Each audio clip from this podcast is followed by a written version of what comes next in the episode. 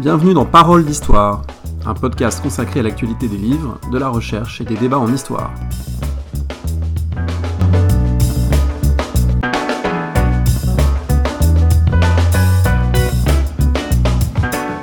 André Loez au micro avec comme invité Pierre Grosser pour parler de l'Asie dans les conflits du XXe siècle.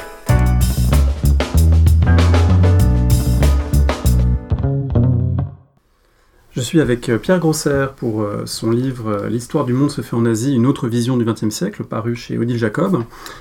et un livre dont je vais faire l'éloge, il me paraît tout à fait incontournable pour quiconque s'intéresse au XXe siècle et à ses conflits. En particulier pour tous les étudiants qui vont partir faire des programmes d'échange, étudier six mois ou un an à Tokyo ou à Beijing. Je pense que c'est une lecture indispensable. Peut-être aussi pour les candidats cette année à l'ENS qui ont une belle question sur les États-Unis et le monde 1823-1945, qui trouveront des choses tout à fait utiles. et puis plus largement pour tous ceux qui s'intéressent à, cet espace, à cette période, il revisite la plupart des grandes questions contemporaines, la Première Guerre mondiale, la Deuxième Guerre mondiale, la décolonisation, la guerre froide, les débuts de la mondialisation. Euh, sous l'angle de l'Asie de son importance. Et ce qui donne des, clés de compréhension à la fois du passé, et aussi du présent, puisqu'on y trouve euh, des débats tout à fait intéressants sur la politique de puissance chinoise, sur euh, la question de la Corée, la Corée du Nord, du désarmement, autant d'enjeux dont on sait toute l'importance, et pour lesquels ce livre est très éclairant. Il éclaire aussi des débats plus traditionnels, en particulier des débats largement centré sur l'Europe comme euh, celui sur les causes de la Première Guerre mondiale. Euh, et ce faisant, il met en pratique, me semble-t-il, une véritable histoire mondiale avec euh, une masse de lectures tout à fait impressionnante. Ce livre, je le conseille aussi parce que c'est une mine bibliographique. tout a été lu, en tout cas c'est l'impression qu'on a. les thèses, les revues, il y a vraiment une dimension de, travail de fond considérable et ça illustre ce, qui est pour moi un élément important de notre discipline. Tous les collègues d'ailleurs ne sont pas forcément d'accord. C'est que l'histoire peut être une discipline cumulative, hein. c'est-à-dire qu'il y a des savoirs qui se renforcent euh, d'année en année, et ce livre en est pour moi l'illustration. Alors pour toutes ces raisons, bah, je suis très content de, pouvoir discuter avec vous. Euh, bonjour Pierre Grosser. Bonjour. Euh, est-ce que vous pouvez peut-être dire un mot des origines de ce travail? Vous avez fait une thèse sur la, fin de la guerre d'Indochine. Est-ce que c'est une manière de revenir finalement à, à ce point de départ? Est-ce que dès ce moment-là, il y avait cet intérêt pour les questions d'Asie au XXe siècle? Alors, je ne suis pas un vrai asianiste, c'est-à-dire quelqu'un qui euh, parle les, langues de, la région, et je suis retrouvé dans, l'Asie un petit peu par hasard. Et effectivement, quand j'ai fait ma, thèse un peu sur le tard, après des années de lycée, euh, je me suis intéressé en fait au, tournant qui constitue la, mort de Staline, qui est un tournant mondial, et je suis très sensible en tant qu'internationaliste euh, aux ambiances. Et donc la, mort de Staline a quand même changé complètement l'ambiance des relations internationales. Et donc au départ, je voulais faire la politique française vraiment globale euh, autour de cela, et j'ai commencé par les archives sur, euh, l'Indochine, euh, et j'ai trouvé que à partir de cet angle-là, en fait, on pouvait revisiter l'essentiel des relations internationales, de la politique française, le Nord-Sud, l'Est-Ouest, la décolonisation, la guerre froide, etc. Et donc c'est comme ça qu'a germé cette idée que tout était un peu interdépendant. Après, j'ai travaillé au, au ministère des Affaires étrangères pour la formation de diplomate, j'ai bien vu à quel point tout était euh, dépendant. Et donc, euh, bah, de nouveau, je suis retourné en Asie, d'une certaine façon, en tout cas intellectuellement et bibliographiquement, comme vous l'avez mentionné, pour faire euh, ce, travail, où évidemment, je parle un peu de ces années 50, évidemment, ça va beaucoup plus, plus loin. Alors, à propos justement du fait de ne pas être, entre guillemets, un véritable asianiste, euh, il y a quelques années, il y a eu une controverse assez forte autour du livre de Jean-Louis Margolin sur euh, l'armée japonaise, avec euh, des historiens du Japon qui ont dit que c'était presque un scandale historiographique de voir quelqu'un s'emparer de ces sujets sans parler les langues de la région. comment vous placez justement votre travail? Dans quelle mesure il est possible de faire une histoire de l'Asie avec une historiographie anglophone principalement? Alors, bon, moi, je travaille plutôt avec les, politistes, finalement, pour lesquels c'est une, une, problématique très ancienne entre les arrêts studies et, euh, j'allais dire, les politistes généralistes qui essayent de trouver, euh, pour aller vite, des règles ou des lois euh, globales. Donc euh, j'ai vraiment l'habitude de, de, ça, ça me choque pas. Évidemment, je saurais toutes les langues asiatiques, et même toutes les langues du monde, j'en serais absolument ravi. Mais euh, c'est vraiment pas une compétence, euh, une compétence que j'ai. et donc, je me suis dit que, en tant qu'internationaliste, de regarder quelles sont les conséquences de ce qui se passe en Asie sur les relations internationales est important. Et on a maintenant quand même, avec cette lingua franca qu'est l'anglais, la possibilité d'avoir énormément de travaux qui sont faits soit par euh, des historiens de la région, soit ce qui est en train de se développer à toute vitesse, un certain nombre de thésards ou un certain nombre de profs dans les universités anglo-saxonnes au sens très très large du terme, qui en fait naviguent entre les deux langues et donc font connaître l'essentiel des, des, travaux. Donc bien entendu, ça serait bien meilleur si je pouvais consulter toute la bibliographie, notamment des langues asiatiques, mais aussi du russe, parce qu'on parle beaucoup beaucoup de Russie et d'Union soviétique, mais c'est pas le cas, donc j'espère que quand même on pourra y trouver quelques éléments intéressants. Ah bah, c'est d'ailleurs ce que montre votre livre, c'est-à-dire l'incroyable vitalité de ces champs, l'incroyable euh, renouvellement des études, avec une historiographie d'ailleurs, vous le dites, qui est souvent compliquée, parce qu'il y a beaucoup de biais qu'il faut être capable de décoder, de biais nationalistes en particulier, dans l'histoire qui s'écrit en Russie, dans l'histoire qui s'écrit en Chine notamment. Euh, comment vous appréhendez cette complexité? Comment vous arrivez à décoder un petit peu ces discours, qui sont aussi des discours sur le présent? Alors, il y, a plusieurs choses. Il y a d'abord euh, le, fait que ce que j'essaie d'expliquer aux, étudiants depuis fort longtemps, c'est qu'il faut avoir, euh, j'allais dire, une, fiche FBI sur chacun des, auteurs, c'est-à-dire en gros savoir où ils sont, où, est-ce qu'ils ont euh, fait leur PhD, dans quel réseau ils sont. Aujourd'hui, je pense qu'il n'y a pas autant de politisation qu'il pouvait y avoir dans les années 60 et 70, en train de revenir, mais plus sur des questions nationales voire nationaliste. Et puis la deuxième chose, c'est qu'il faut regarder aussi euh, un peu de sociologie du savoir, c'est-à-dire de voir comment euh, finalement tout cela est quand même lissé par les PhD, hein, très, très très largement. Et puis il y a des phénomènes de génération, par exemple. Les PhD, pour euh, ceux et celles qui ne sauraient pas, sont les thèses, hein, les thèses de doctorat, donc toujours dans ce vocabulaire anglo-saxon finalement de la, tout à fait. la science politique. Et, l'avantage de parler de PhD, c'est que vous faites un travail plus petit que les, thèses françaises. En gros, la moitié du volume minimum. et puis il y a des phénomènes générationnels, par exemple pour travailler sur l'Indochine et le Vietnam, arrive maintenant un certain nombre d'auteurs euh, donc qui, commencent à voir leur thèse, qui commencent à écrire, qui sont en fait plutôt des enfants de réfugiés du communisme. Donc évidemment, ils ont, ou, des réfugiés du communisme, mais surtout des enfants de réfugiés, et donc ils ont euh, une attitude par rapport au discours nationaliste des années 60-70, ou anticolonialiste euh, des années 60 et 70, ou des critiques des guerres d'Indochine du Vietnam, évidemment une attitude relativement différente, et ils travaillent évidemment sur des sources vietnamiennes euh, mais même dans les, dans les, dans les facs américaines maintenant, euh, anglo-saxonnes, vous avez de plus en plus de gens qui apprennent euh, les langues. En France, ça, commence à arriver aussi. Hein. Et donc, on a des sources vietnamiennes aussi par des historiens anglais, américains, australiens, etc. Alors c'est un, très profond renouvellement dont on a aussi des traces, euh, il me semble, dans l'historiographie française. Euh, il y a beaucoup, on parle beaucoup d'histoire mondiale en ce moment, on l'a fait un petit peu. Euh, quel regard vous portez sur les, renouveaux assez récents finalement de, sur l'appétence, on pourrait dire, pour l'histoire mondiale dans l'historiographie française? Je pense par exemple au livre dirigé par Sylvain Venner, Pierre Saint-Garavelou sur l'histoire du monde au 19e siècle, qui est une assez belle réalisation. Je ne sais pas si vous avez pu la regarder. quel regard vous portez sur, disons, ce, ce moment? Alors, première chose, euh, moi j'ai commencé à enseigner à Sciences Po dans un cours qui s'appelait Espace Mondial euh, en 89.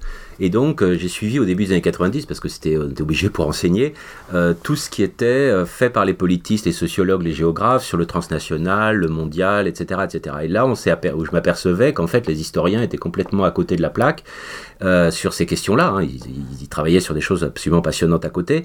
Et on a l'impression que les historiens sont mis très tardivement à ces questions-là et qu'on est encore en train de vivre cela euh, donc tout ce, travail sur euh, le, transnational, sur le global, sur euh, l'humanitaire, etc., etc., au moment où le monde se transforme et a tendance à, sortir finalement de, cela. Donc c'est assez, intéressant. Après, j'ai pas mal travaillé à la fin des années 90, j'ai fait un livre sur 89, une espèce d'histoire mondiale de 1989, et j'ai écrit dans euh, 20e siècle un article sur l'histoire mondiale pour en parler un peu de, la Genèse, de comment ça a fonctionné, et aussi un petit peu des, risques de ça. Et, le risque que je vois, parce que maintenant tout le monde fait de l'histoire globale, globale ou l'histoire mondiale un peu n'importe comment, me semble-t-il. C'est, euh, il y en a plusieurs de, ces risques, évidemment, d'épouser une idéologie ambiante, qui est l'idéologie euh, du contact, euh, du cosmopolitisme, etc., etc., voire du libéralisme dans un nombre de cas. La deuxième, c'est d'ignorer les relations internationales, et ça, je trouve, c'est extrêmement grave, et la plupart des livres qui sont parus récemment sur l'histoire mondiale en France ignorent les, relations internationales, alors que dans les autres pays, notamment dans le monde anglo-saxon, ce sont des internationalistes comme Osterhammel, qui a fait le livre, je suis désolé de le dire, sur le 19e siècle. Oui, qui a été traduit euh, euh, l'an dernier chez, aux éditions Nouveau qui Monde. un hein. gros pavé qui est qui, qui, vient de l'international. Voilà, la transformation du monde aux éditions Nouveau Monde, Absolument. un livre très très ambitieux. Et euh, donc ça, ils, viennent là pour la, pour la plupart, les Bailey, etc., avaient fait de l'international vraiment, pas, pas de la diplomatie forcément, mais avaient une, une connaissance de l'international, et je pense que c'est absolument indispensable. Et la troisième, le troisième risque que je trouve, moi, dans, et que l'on voit quand même dans les publications récentes en France, c'est la fragmentation Alors, je sais bien que c'est même une position intellectuelle de dire, voilà, on fait des zooms sur un certain nombre de choses, on montre quelques connexions, voilà, il y a un aspect amusement et c'est revendiqué. Hein. Mais je pense qu'il faut aussi du, grand récit global et d'essayer de voir les contextualisations, les transferts de façon extrêmement concrète euh, et euh, bien entendu, euh, la, diplomatie, c'est quelque chose, quand je dis la diplomatie au sens très très large du terme, c'est là où on voit justement tous ces éléments-là qui se mêlent avec une vision stratégique de Londres, de, Moscou ou de Washington. Alors pour revenir euh, au livre euh, sur l'histoire du monde se fait en Asie une autre vision du XXe siècle chez Jacob, euh, un livre qui justement propose ce, récit vaste, ambitieux, connecté, qui met en relation les, différentes puissances, qui met en relation les enjeux économiques, les enjeux politiques, les enjeux militaires. il y a plusieurs points spécifiques sur lesquels j'aimerais vous interroger, en sachant qu'on peut absolument pas tout lire, c'est un livre de près de 600 pages d'une grande richesse, en parlant peut-être plus du premier XXe siècle dont je suis moi plus, plus familier. une chose m'a frappé en vous lisant, c'est l'importance que vous soulignez de la zone située entre la Chine et la Russie. Euh, parce que finalement, une très grande partie des enjeux, que ce soit la guerre de 1904-1905, que ce soit euh, les enjeux post-première guerre mondiale, euh, les origines de la Seconde Guerre mondiale, vous dites même la Seconde Guerre mondiale a pour origine la poudrière mandchourienne, cette zone intermédiaire, elle est décisive pour comprendre cette période en Asie. Oui, elle est, euh, elle est décisive parce que euh, vous y trouvez des, affrontements qui sont des affrontements ou des rivalités qui sont des rivalités entre euh, grandes puissances ou entre, entre empires. c'est un des segments de l'immense rivalité anglo-russe qui est un élément absolument structurant de toutes les relations internationales au 19e et au 20e siècle et qu'en France on connaît assez mal parce qu'on est quand même un peu fixé sur le Rhin pour tout un tas de raisons sur lesquelles il est assez facile de, de, gloser. ou en dehors de, de, travaux un peu sur le grand jeu mais qui sont plus sur le mode de l'évocation un peu romantique. Voilà, ou l'aventure. Voilà. Tout à fait. Euh, mais en termes de, de, rivalité, effectivement, c'est important. C'est aussi une, ce sont aussi des marges impériales. Et finalement, on a pas mal porté le regard sur les marges, marges impériales, leur effondrement en Europe post-première guerre mondiale. Là, vous montrez aussi que ce sont des marges impériales. Euh, qu'au moment de la Première Guerre mondiale, ça s'effondre aussi, notamment dans la guerre civile russe, et que du coup, ça crée euh, presque une zone de vide qui ouvre tous les appétits des puissances. Tout à fait, même qui, enfin, ça a déjà commencé auparavant parce que vous avez en gros, euh, entre guillemets, pas l'effondrement de la Chine, mais en tout cas la Chine qui devient un enjeu, notamment entre les Japonais et les, euh, et les Russes, ou entre les Russes et les Britanniques, par exemple, au, au, Tibet.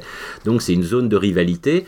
Et euh, ce qui est intéressant, si on vraiment on va très très très vite, c'est effectivement toute cette zone, en gros, pour aller vite, Mongolie, Mandchourie, Corée, c'est essentiellement une rivalité entre le Japon et la Russie pendant la première moitié du XXe siècle jusqu'aux années 50. Et ensuite, ça va devenir une zone de rivalité entre les Russes et les Chinois. Alors, un autre aspect euh, qui me paraît important, qui est relativement méconnu, euh, même si ça commence à être un petit peu plus présent, c'est l'issue de la Première Guerre mondiale en Asie et la frustration différente mais comparable du Japon et de la Chine, deux pays qui officiellement sont des pays vainqueurs et qui pourtant sortent frustrés pour des raisons complémentaires. Oui, ils sont, frustrés. Alors, euh, la, Chine, euh, évidemment, qui avait euh, assez peu de, gouvernement, disons, tel qu'on le conçoit aujourd'hui, et qui a l'impression après être rentré en guerre. Et ce qui est intéressant, c'est qu'aujourd'hui, beaucoup d'historiens chinois disent qu'ils ont eu un rôle important par leurs travailleurs, etc., etc., de ne pas avoir ce qui était revendiqué, c'est-à-dire un statut de grande puissance d'une part, et aussi de récupérer donc la, province du Shandong qui a été conquise par les, par les Japonais. La frustration japonaise, il ne faut pas l'exagérer, je pense. Hein. elle existe bien entendu sur la question de l'égalité, la clause d'égalité raciale. Alors peut-être on peut dire un mot de ce que c'est, parce que tout le monde ne connaît pas cette clause. Au moment où on est en train de négocier le traité de Versailles, les Japonais insistent pour que soit reconnue l'égalité entre les races comme principe, euh, disons, nouveau admis dans le droit international. Absolument. Alors avec évidemment quelques arrière-pensées, mais là, une des grosses arrière-pensées, c'est évidemment toutes les euh, discriminations que subissent les émigrants asiatiques euh, pas seulement aux États-Unis, mais aussi au Canada, en Australie, etc. etc. Il faut bien voir que les Japonais aussi, en termes d'égalité raciale, ils avaient, euh, à l'égard des Coréens et des Chinois, parfois des, visions un peu condescendantes. Donc c'est un, peu plus, un peu plus complexe. Et donc il y a un refus essentiellement des Australiens, des Britanniques et des Américains, et ça fait partie des, euh, des frustrations. Et en fait, ces frustrations vont rester et vont ressurgir à la fin des années 20 et au début des années 30. Et elles sont aussi mises en scène d'ailleurs au moment de la sphère de coprospérité asiatique dans la Seconde Guerre mondiale, où on dit à quel point le Japon injustement traité par les Occidentaux à la fin de la Première Guerre et légitime finalement à, s'emparer de l'Asie. Tout à fait. Ce qui, est, intéressant dans les nouveaux travaux sur l'internationalisme japonais, qui sont très très nombreux, c'est de montrer qu'il existe un vrai internationalisme dans les années 20 c'est-à-dire qu'il y a des coopérations dans, internationales avec les, les, Européens, les Américains, etc. Mais que finalement, dans les années 30, cet internationalisme ne disparaît pas, mais on fait un nouvel internationalisme essentiellement asiatique. Donc finalement, ce discours internationaliste demeure, mais avec une dimension, pour aller, pour aller vite, assez raciale. Alors une autre chose qui m'a frappé, euh, pour le premier XXe siècle du moins, euh, c'est la quasi-absence de la France de toutes ces questions. Euh, on voit que les choses se jouent le plus souvent à cinq, entre les Russes, les Anglais les Américains, les Chinois et les Japonais, et que finalement la, France, évidemment, elle a des possessions en Indochine, mais elle est très peu présente, ou elle pèse peu. C'est l'impression qu'on retire de votre livre. Oui, alors il y a l'Indochine, les, Français ont voulu en faire l'équivalent des Indes, c'est-à-dire finalement le centre d'un nouvel empire asiatique, mais ils n'y ont jamais mis énormément de moyens. En revanche, l'Asie a toujours été important pour les Français euh, parce que, euh, voulant être alliés avec la Russie, ce qui se passe euh, pour la Russie, notamment si elle perd contre le Japon, ce qui a été le cas en 1905, ça change complètement les équilibres de force en Europe. De la même façon, à partir de 1936, il y a une thématique absolument passionnante qui, passionnante qui s'appelle la paix indivisible, qu'on retrouve pendant la guerre d'Indochine, qui est de dire si effectivement l'Allemagne et le Japon sont alliés, euh, ça risque évidemment de pousser et les Russes et les Britanniques qui ont des intérêts en Asie à plutôt regarder du côté de l'Asie, et évidemment la France se retrouverait relativement seule en cas de guerre contre l'Allemagne. Alors un autre élément euh, qui joue aussi sur ces perceptions occidentales de l'Asie, vous montrez, occidentales ou européennes, vous montrez aussi le poids euh, très fort qu'ont les questions asiatiques pour certaines questions de politique interne.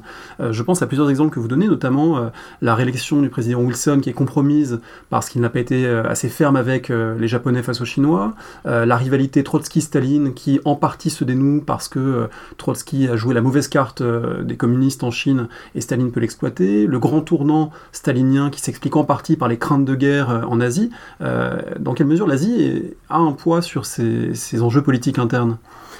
Alors, je pense qu'on euh, a, on a vécu pendant les années 60, 70, 80 beaucoup avec le, primat de la politique intérieure sur les évolutions internationales et que depuis la fin des années 80 et des années 90, on revient à cette primauté des questions internationales et on, le voit très largement quand on regarde la Russie aujourd'hui ou, ou autre.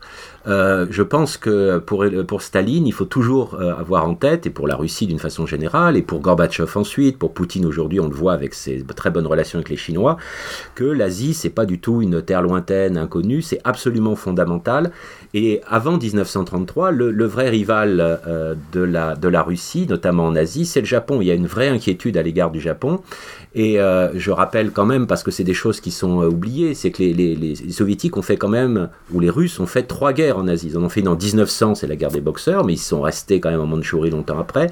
Une guerre en 1929 qui était complètement oubliée, mais qui est importante pour comprendre l'affaire japonaise en Mandchourie en 31 et la fameuse euh, opposition de 1969 avec les, avec les Chinois. Et donc, c'est pour eux, cette, cette frontière et la, le péril jaune, hein, parce que c'est euh, évidemment quelque chose qui est vécu, à la fois une opportunité, cette Asie, et en même temps une crainte, c'est quelque chose de fondamental en Russie. Alors justement, vous parlez de la rivalité Russie-Japon. Une des choses euh, très surprenantes dans cette histoire, finalement, c'est que c'est une guerre qui n'a presque pas lieu. la guerre URSS-Japon, elle a lieu quelques semaines en août 1945. il y a eu pourtant des moments d'affrontement, de quasi-affrontement. Il y a eu la, bataille de Khalkingol, euh, Nomonhan en, en 1939. Pourquoi cette guerre n'éclate pas véritablement?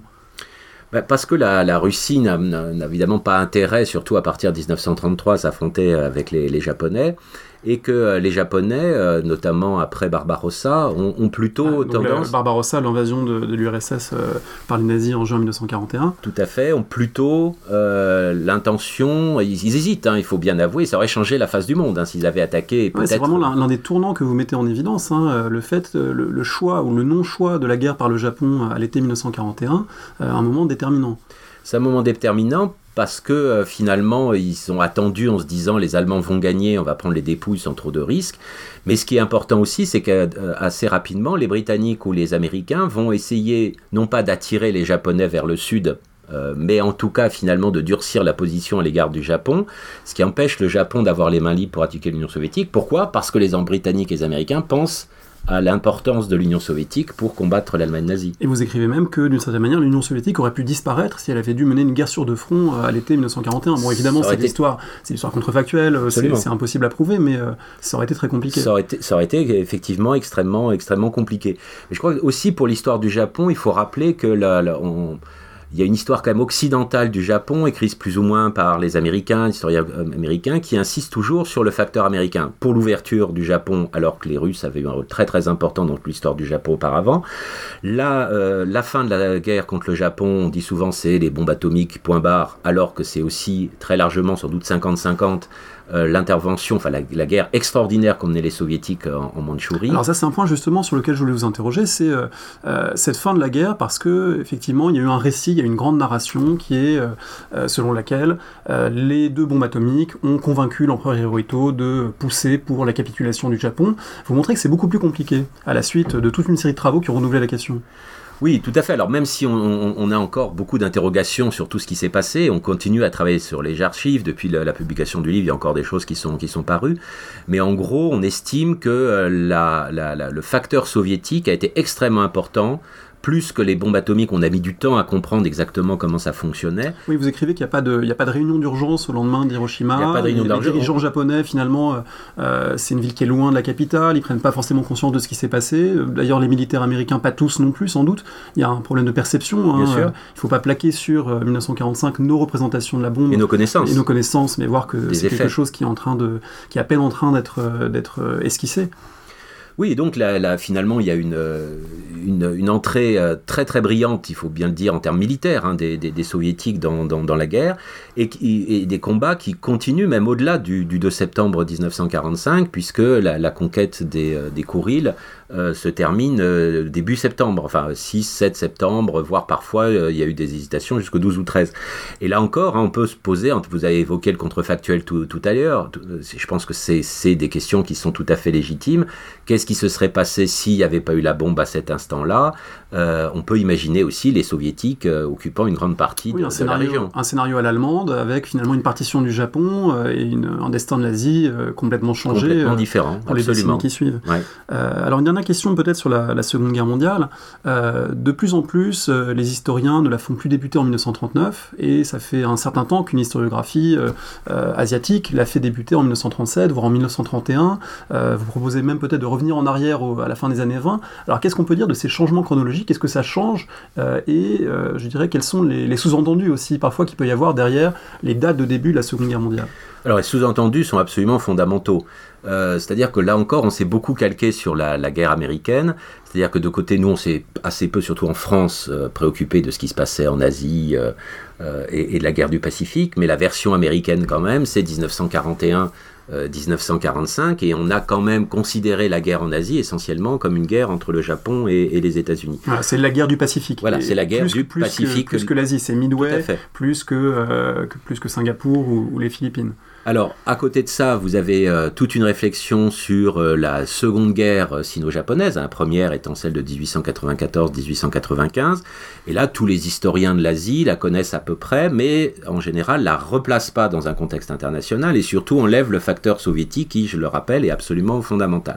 Je crois que la, la grande modification, elle est liée à deux choses. Un, des formes modérée mais existante de repentance euh, japonaise, et donc vous avez toute une gauche japonaise qui estime qu'il y a eu bien une guerre de 14 ans qui a été menée, ou 15 ans, ça dépend les, les, dénominations. Voilà, donc ça ferait 1931-1945, un point de départ, un point de départ avec euh, l'affaire de Mandchourie, euh, la prise de possession de la Mandchourie par le Japon en 1931. Absolument.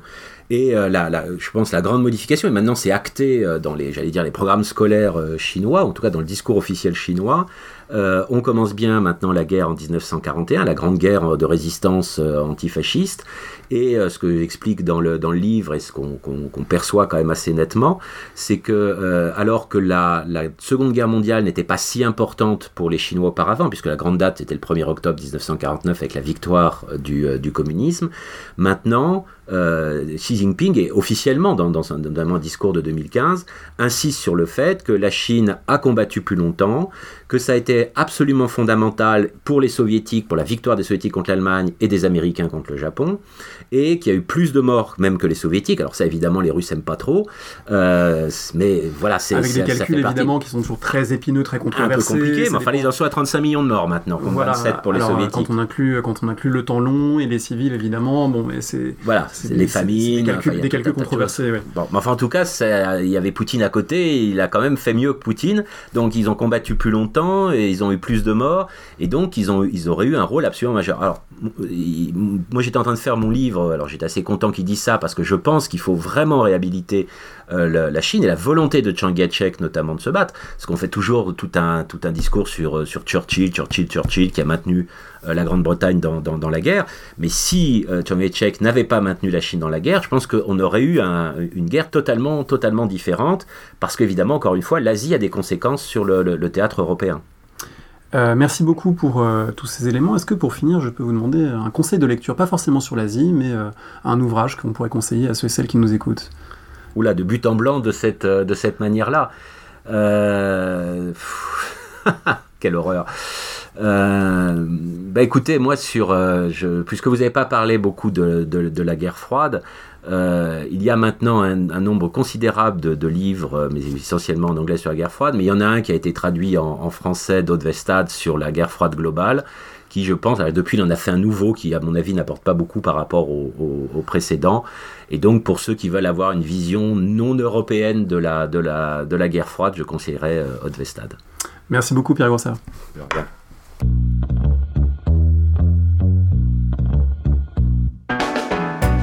Merci de nous avoir écoutés. Rendez-vous sur le site www.paroledhistoire.fr pour toutes les informations sur le podcast, pour vous abonner, écouter ou télécharger les autres émissions.